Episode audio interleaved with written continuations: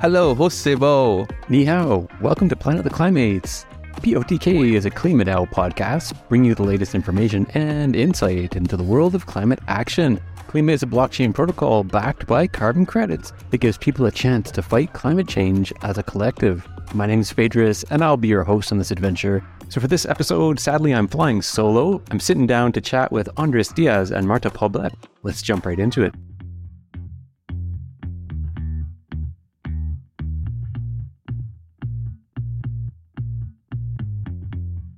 So, with this episode, we're sitting down to chat with Andres Diaz and Marta Poblet from the RMIT in Melbourne, Australia. They've recently authored a paper on governance in regenerative finance. It's a fascinating study, but how about we let them explain it to you rather than me? So, Marta and Andres, great to have you here. Thank you so much for joining us. Maybe for just a first question, could you take a moment to just introduce yourself, maybe explain a little bit about your background, uh, academic or professional? So my name is Andres Diaz, and I co-authored this academic paper along Marta as part of my PhD journey at the College of Business and Law from RMIT University in Melbourne. So I began this journey in 2019, and I expect to finish in the coming month.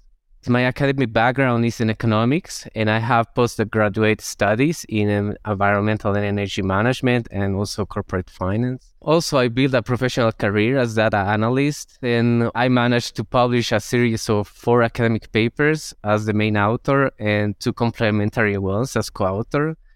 And basically, the theme guiding this set of publications, the governance innovations for climate action enabled by blockchain technology, and the technical and institutional opportunities and challenges that stem from these environments and ecosystems. So, in particular, the paper that we will be discussing today tries to better understand the governance dynamics shaping the ReFi ecosystem and the integrity of voluntary carbon markets while considering a perspective from the management of common pool resources. And well, finally, besides being a PhD full time in front of the computer. I also like to play, you know, video games, going countryside, listen to tunes, watch films. I'm a Liverpool fan. I like to watch the games, so I'm watching the Premier League a lot. Oh, excellent. And congratulations on reaching the home stretch in your PhD. I can relate. I did go through my own doctoral study journey there uh, a few decades back, and I'm sure we can jump into this in some of our questions later too. But yeah, fascinating work that you're doing there, and congratulations. Marta, how about you? Tell us a little bit about yourself then.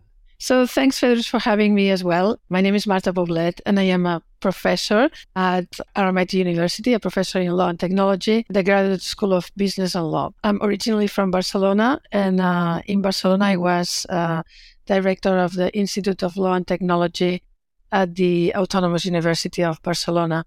I've been studying and researching and technology for some years now, since I graduated in my PhD in 2002. And most specifically, perhaps relevant to this podcast, is that at RMIT, we funded in 2018 the Blockchain Innovation Hub with a group of colleagues, institutional economists at RMIT as well, uh, so it's an interdisciplinary group doing research on the blockchain from different social science uh, and humanities perspectives. So that's where my interest about the blockchain sparked. I mean, I had heard before that, of course, of Bitcoin and blockchain, uh, but by joining the Blockchain Innovation Hub, uh, there was this eh, there is still this enthusiasm about all things blockchain and the possibilities and the challenges that decentralized technologies bring to the new landscape of emerging technologies. So when andres came in 2019 we started working together more specifically on the topics he mentioned and it's been an adventure ever since. So this paper that we are going to discuss a bit today is the outcome of understanding better how blockchain can underpin energy transitions and the governance of everything. Oh, excellent. And I guess an underlying thread there is that, you know, sustainability or that regenerative potential. When did that become urgent or important for you to incorporate that aspect into your work? I remember, and Andres may remember very well, when he arrived in Melbourne 2019, one of the most well known and respected Australian economists, Ross Garnaut, had recently published a book called Superpower Australia's Low Carbon Opportunity. Paul Garnaut is a well known economist, a policy advisor, a diplomat, a very influential figure in Australian policy with regard to climate change and renewable energy. And I remember highlighting many, many pages in that book and lending it to Andres full of post it notes and saying, Andres, welcome to Australia. I think you have to read this book first thing if you want to understand what's happening in Australia with regard to climate change policies and the background of the last 10 years, because we've been going through different policy perspectives towards climate change, sometimes very active, sometimes quite underwhelming. And Garnaut's book explains very well how other countries can benefit from a low carbon economy. And that's where I understood better how voluntary carbon markets work. And that's where we decided, well, this is a a promising area of research, especially now with the coming of, of the blockchain. So I'm not sure, Andres, if you remember that moment, but to me, that was a massive eye opener. Of course, I remember that book that you lent to me. I think I didn't give it back to you. Sorry about that. but, yeah. I didn't want to mention that. but yes, yes, of course, I, I do remember. But well, in my case, I've been interested in the carbon markets for a decade now. I started studying the carbon markets, I remember in 2011. I was still a student at the Master in Energy and Environmental Management in at Twente University in the Netherlands. And at that time, I got really fascinated about the complex institutional design of the European Union emission trading system. I got so fascinated with this emission trading system that in my master's thesis, I focused my investigation on how this emission trading system triggered flows of capital for the investment in cleaner ways of production across Europe, but also in the global south. So, from this experience, I think I got a, a clearer perspective on the opportunities and challenges that carbon markets were experiencing at that time. And well, about my interest in governance, that started when even earlier when I was undergraduate student of economics in 2009, and I got interested in institutional economic theories such as the theory of the firm by Oliver Williamson or institutional change and economic performance by Douglass North, both of them Nobel Prizes. And these authors, broadly speaking, theorize the success or failure of economic phenomena by investigating the complex incentives stemming from formal and informal set of rules that sustain the overall economic activity. So at the core of these rules and incentives emerge concepts such as transaction costs and institutional quality. Basically, as long as the rules and incentives in place promote let's say entrepreneurship or economic exchange, transaction costs will be low and institutional quality will be appropriate. On the contrary, as long as rules and incentives promote other kind of economic activities such as corporativism or rentism modes of behavior, uh, transaction costs will be high and institutional quality will be deficient. That's the idea. So, grounding on this theoretical baggage, the study of governance basically investigates about the rules, the norms, the processes, and the incentives governing and enforcing participation within a community or a market. In other words, the governance here is a key concept to understand economic phenomena through the lens of institutional economics. Well, finally, also, I got interested in blockchain technology much more recently in 2018. One day, I remember that this friend of mine come home and starts talking about cryptocurrency, which for me was all totally new. I had no idea about this world. Then when he's explaining the technology behind these cryptocurrencies, he starts, of course, talking about the blockchain. And he says something like, it's a technology that will allow us to reduce the cost of transaction. And for me, all of a sudden, I associated this sentence with all the theoretical background that I had of institutional economics, and I realized that if this technology works out, it's really capable to systemically reduce transaction costs and improves institutional quality and efficiency. So yeah, it, it could be something very important. So that's why I decided when I realized about this, I decided, okay, I need to make a research proposal and look at this more closely. Of course, from my perspective, from what I know, which is economics, you know, renewable energy, energy transitions, and all that led me to land in Melbourne and work with Marta.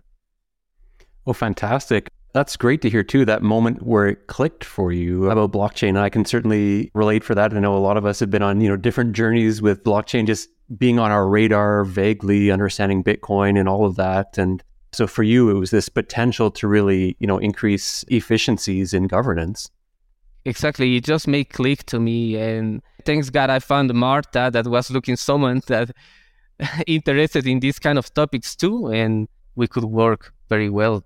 Yes, to add to what Andres just mm-hmm. said, blockchain offers these interesting opportunities for innovation with enhanced distributed networks that's securely protected with uh, cryptography to make transactions immutable. But there's also innovations in uh, the way people participate in those networks. What is fascinating to me is that blockchains can be understood as well as socio-technical systems, which is in fact a combination of people doing things both on digital platforms but also offline. And when you have this combination of people doing things both online and offline and using different technologies, there is uh, some sort of uh, socio-technical system emerging for which the governance rules are not yet clear because it's a new system. And it's a, at the same time, it's a complex system. So there are interactions that, that lead to not necessarily foreseen consequences.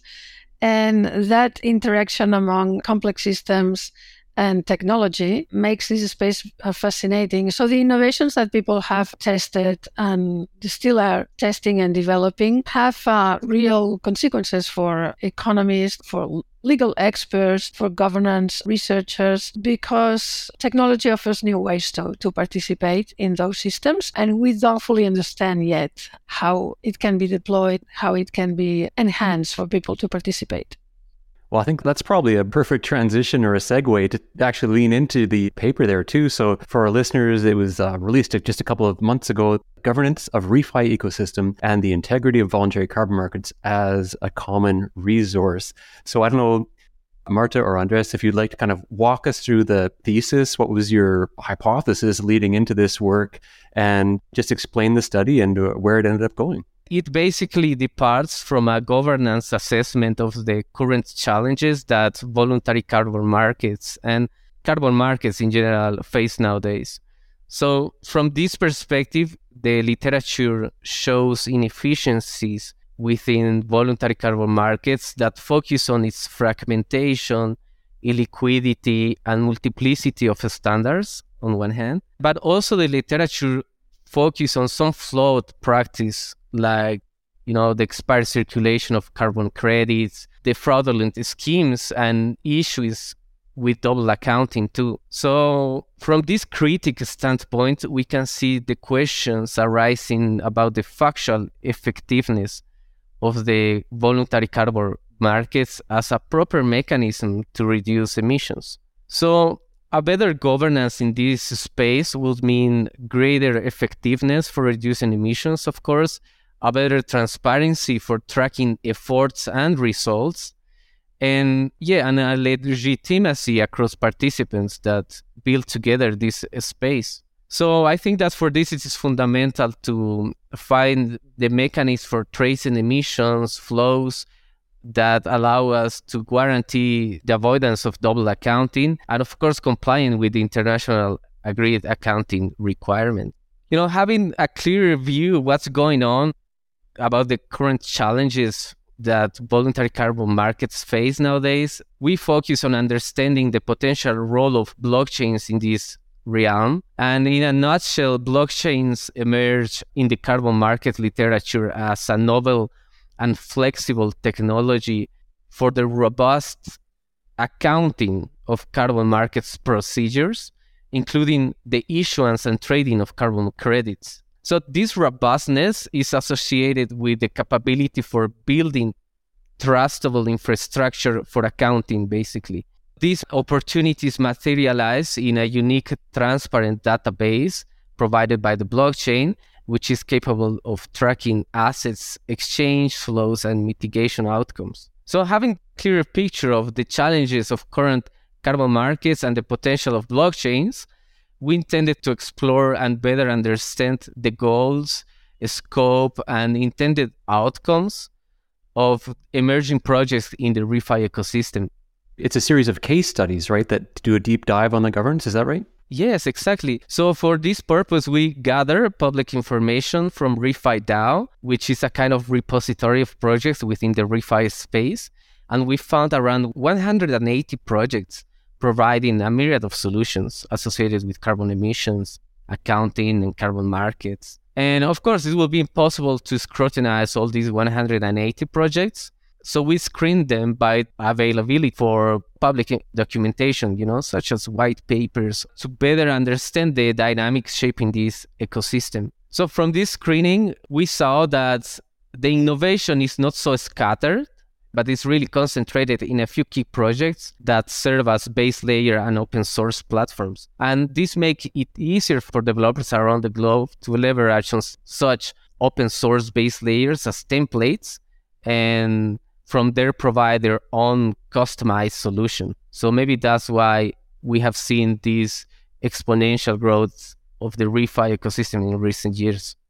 Oh, excellent. So for our, listeners, I mean, I'm kind of cheating here too, but I know in your case studies, you're looking at a lot of, you know, our ecosystem and some of the big players that our listeners are likely familiar with, like Toucan Protocol, obviously Regen Foundation, Moss, and of course, uh, KlimaDAO itself there too. So I'm curious, you know, what were some of the findings that jumped out at you or perhaps might have been unexpected findings that you did not expect to see? I think we were struck first by by the sheer number of initiatives, nearly 200. So the effervescence of, of the ReFi ecosystem, we found it quite incredible. And so when we narrowed down to a few cases that exemplify how this system evolves, we were also struck by the nimble character of the initiatives and the modularity of the projects that uh, they can be considered as interdependent in a way. So that can be integrated.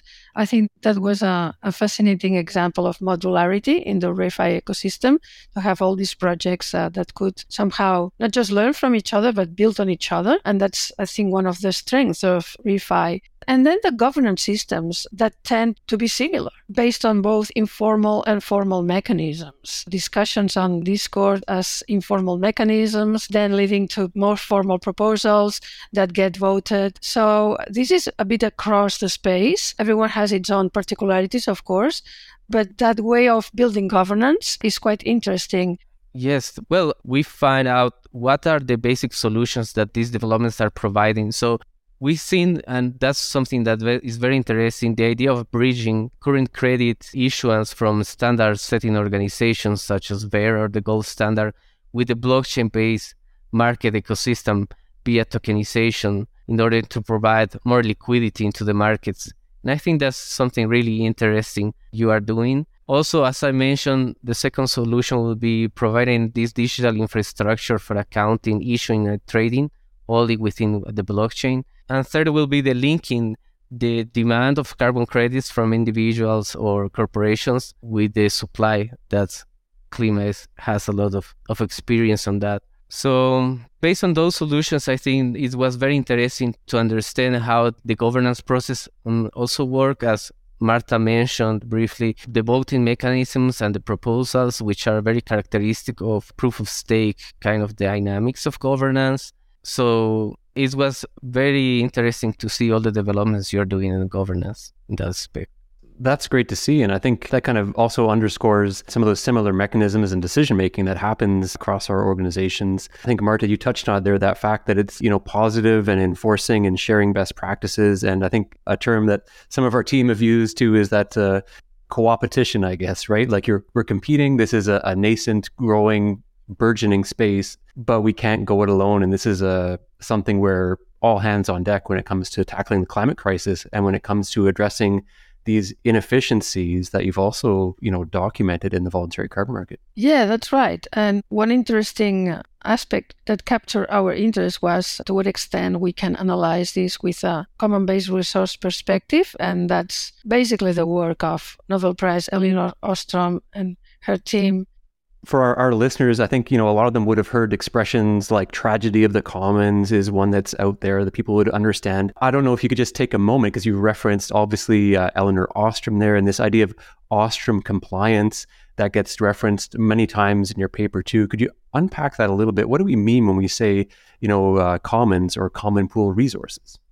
This idea of tragedy of, of the commons comes from a paper by Hardin in 1968, where his hypothesis was, or his main tenet was, common-based pool resources, uh, uh, fisheries, these kind of natural resources suffer the tragedy of the commons by overexploitation of the resources. And that's basically the tragedy that Hardin highlighted in, in managing these uh, communal resources. What Ostrom uh, instead showed with her research was that, in fact, when managed properly, resources do not necessarily lead to overexploitment and can thrive. And she showed that with her team with a number of uh, examples across the world of pastories, fisheries, forestries uh, that were sustainably managed. So we claim that uh, the voluntary carbon, carbon markets and the REFI ecosystem can equally be uh, successfully managed as a common base pool resource. And there are elements for that to happen, not just the carbon market in itself, but the digital infrastructure that the REFI ecosystem is building can also be conceived as a common base infrastructure, even though there is this aspect of competition and cooperation that you mentioned before. But for this to happen, design principles such as having clear boundaries, having rules that people can build and self management rules, having enforcement mechanisms for these rules, having conflict resolution systems in place. These kind of principles, uh, she formulated up to eight principles, probably need to be taken into account when thinking of how sustainable long term the ecosystem of REFI is going to be. And we've discussed that lengthy and we keep discussing because it's a, very open question, actually. How to efficiently govern the REFI ecosystem, it's work in progress. Yeah, basically, so the REFI and all these blockchain environment ecosystem comes from an idea of self organization and self sufficiency, let's say, in many aspects. So we took the idea of the commons because we understand that governance needs to be taken into account to build uh, their own communities and for this to grow and to make it sustainable they have to have some root on some theoretical background. And we found that on the commons. As marta mentioned there are many principles about the commons that we can see reflected and some others that are still a work in progress. And that's i think that the most important thing that to see that there is this intention to move in this kind of direction and, and, there is a potential to do this. Especially when we understand that the technology is still in the very early days and there is plenty of room to keep growing. I think that's just a brilliant insight or a brilliant twist when people think about those commons. Marta as you were explaining like they do think about you know our oceans our natural resources our natural environment that we've unfortunately you know neglected and squandered in many ways, but then applying that regenerative finance itself, that's this growing movement, and the voluntary carbon market itself is a common pooled resource as well too. Maybe a big question here too, and you've probably already spoken to it in several ways, but why does governance matter when it comes to tackling climate change? Why should they care about governance? Well, that's my bias as a legal scholar, probably. Governance is important everywhere, not just in climate change, but especially in such a mm-hmm. complex problem, such as climate change is, having governance mechanisms at different levels, local, regional, national, supranational, is critical. We are tackling a very complex issue and it requires not just economic incentives, but it also requires rules and it requires institutions and again, these institutions can be operating at different levels, and then it requires coordination among these different institutions. So you start seeing that if you want to tackle a problem that manifests at so many levels, creates the need for having regulatory frameworks at the, those different levels as well, and the coordination mechanisms so that you don't create inefficiencies and other shortcomings that would affect the goals, the targets that you want to reach. I think climate change is a beautiful example of why we need governance and why governance is not something hampering innovation, but on the opposite, but governance is a way to enable innovation if done properly. If you have the incentives in place, the regulations in place, the institutions that coordinate those levels, then you can trigger the innovation mechanisms that are most needed to tackle this problem as well, at not just technological levels, but also regulatory levels. That's my take on why having the governance right from the very inception, including for DAOs, it's super important. That will guarantee the robustness of the organizations themselves. So having some time to think about carefully what are your governance mechanisms, it may be tricky initially, but long term it pays off because it makes the organization more robust. I mean, it's a very good question. I think that sometimes there is a reductionist understanding that issues of climate change, energy transitions, of carbon markets will be solved by simply introducing new technologies. However, in real life, the deployment and adoption of any technology depends on the willingness and ableness of people and societies at larger extent to act. And sometimes people need to act on nonlinear processes and contested processes. So it is important to understand this uh, from a governance perspective.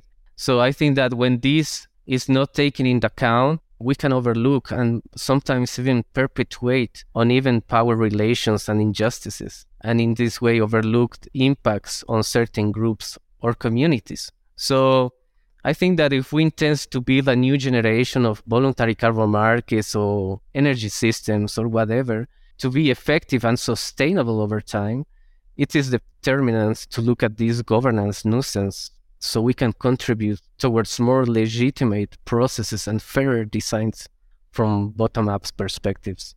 So I think generally speaking, I think regenerative finance or that the refi movement that you've examined here in your paper, it's fair to say that it's still a very new space and a new process and a new approach to that governance side of the coin there.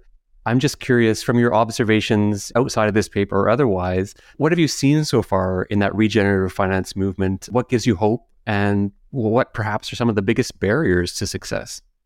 As I said before, I think what gives me hope is the potential for innovation and the sheer enthusiasm of a new generation of people being fully aware of the threat of climate change, but at the same time being able to test, to experiment new technologies, leading towards new forms of governance as well. So the potential for innovation is one of the things that gives me hope in that space because, again, it brings together people with technology and capabilities to tackle this problem.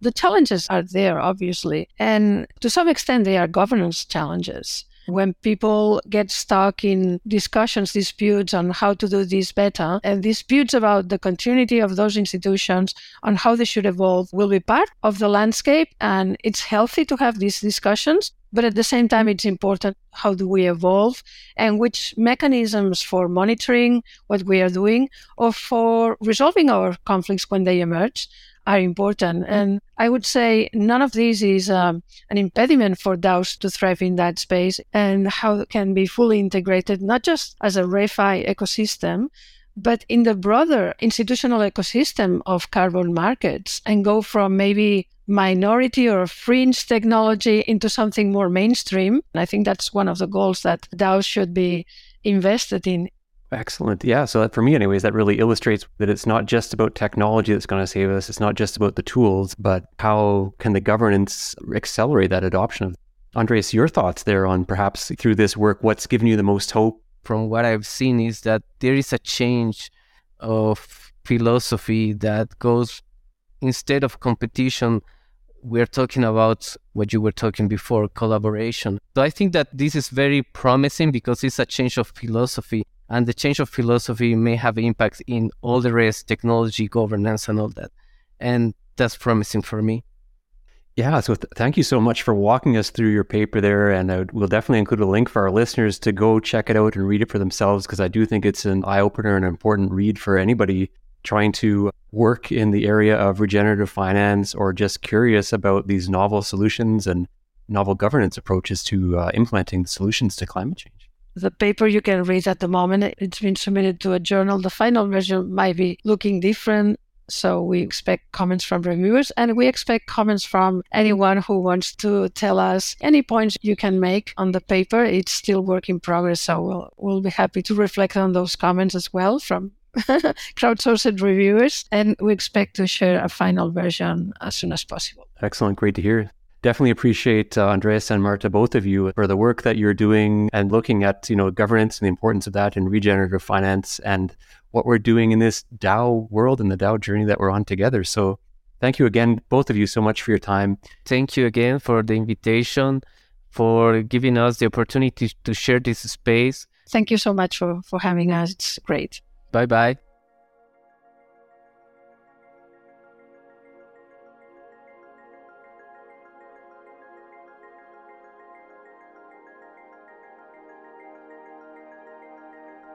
Excellent. So I hope, listeners, that you enjoyed that conversation. I sure enjoyed chatting with Marta and Andres there.